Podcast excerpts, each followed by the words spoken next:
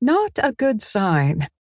Instead of being ushered to HR to sign employee paperwork and W 2 forms, Ivey Lancaster had been sent to the medical director's office. Probably some minor mix up with the paperwork. By now, they'd received the glowing letter of reference from her mentor, Babs Holliday. Ivey was more than qualified for the midwife position at the new Women's Center. Deep breath. You've got this. Finally, Dr. Lillian Walker walked into her office. I apologize, but I'm running behind this morning. She shook Ivey's hand. We're on my son's third babysitter. He's four and the master of his universe. In other words, he's going to grow up to be a surgeon.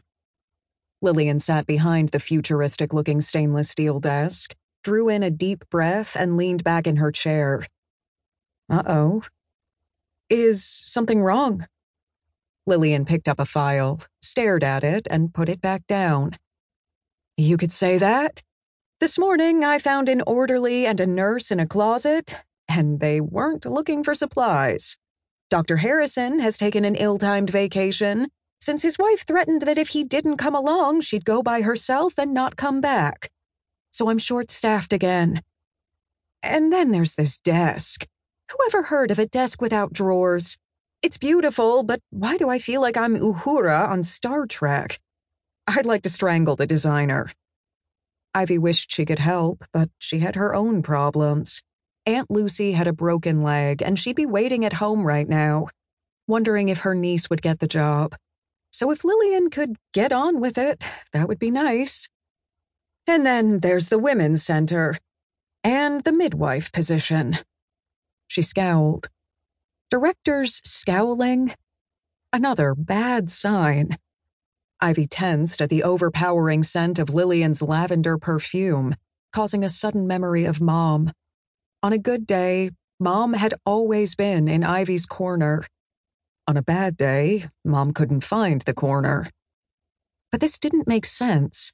Lillian had practically promised the job to Ivy, and she'd done well in all the interviews. It's not you, Lillian said. Great. Could any good news start out that way? So, there's a problem. You guessed it. I've run into some objections from the obstetric doctors on staff. Lillian sighed and tapped a manicured nail on her desk. This didn't come as any big surprise.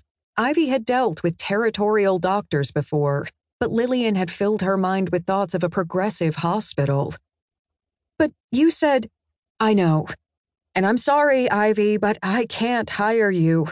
I can't hire anyone right now. The work requisition has been held up due to the doctor's objections.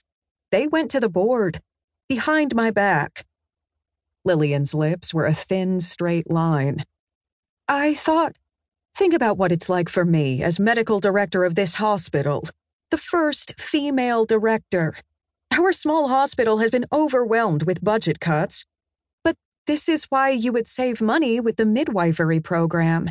The hospital can save money when a midwife delivers a baby, Ivey said. But suddenly, the problem dawned on her like a pink zebra in the room. Doctors, pressed between onerous HMOs breathing down their backs and struggling hospitals, felt their livelihoods threatened.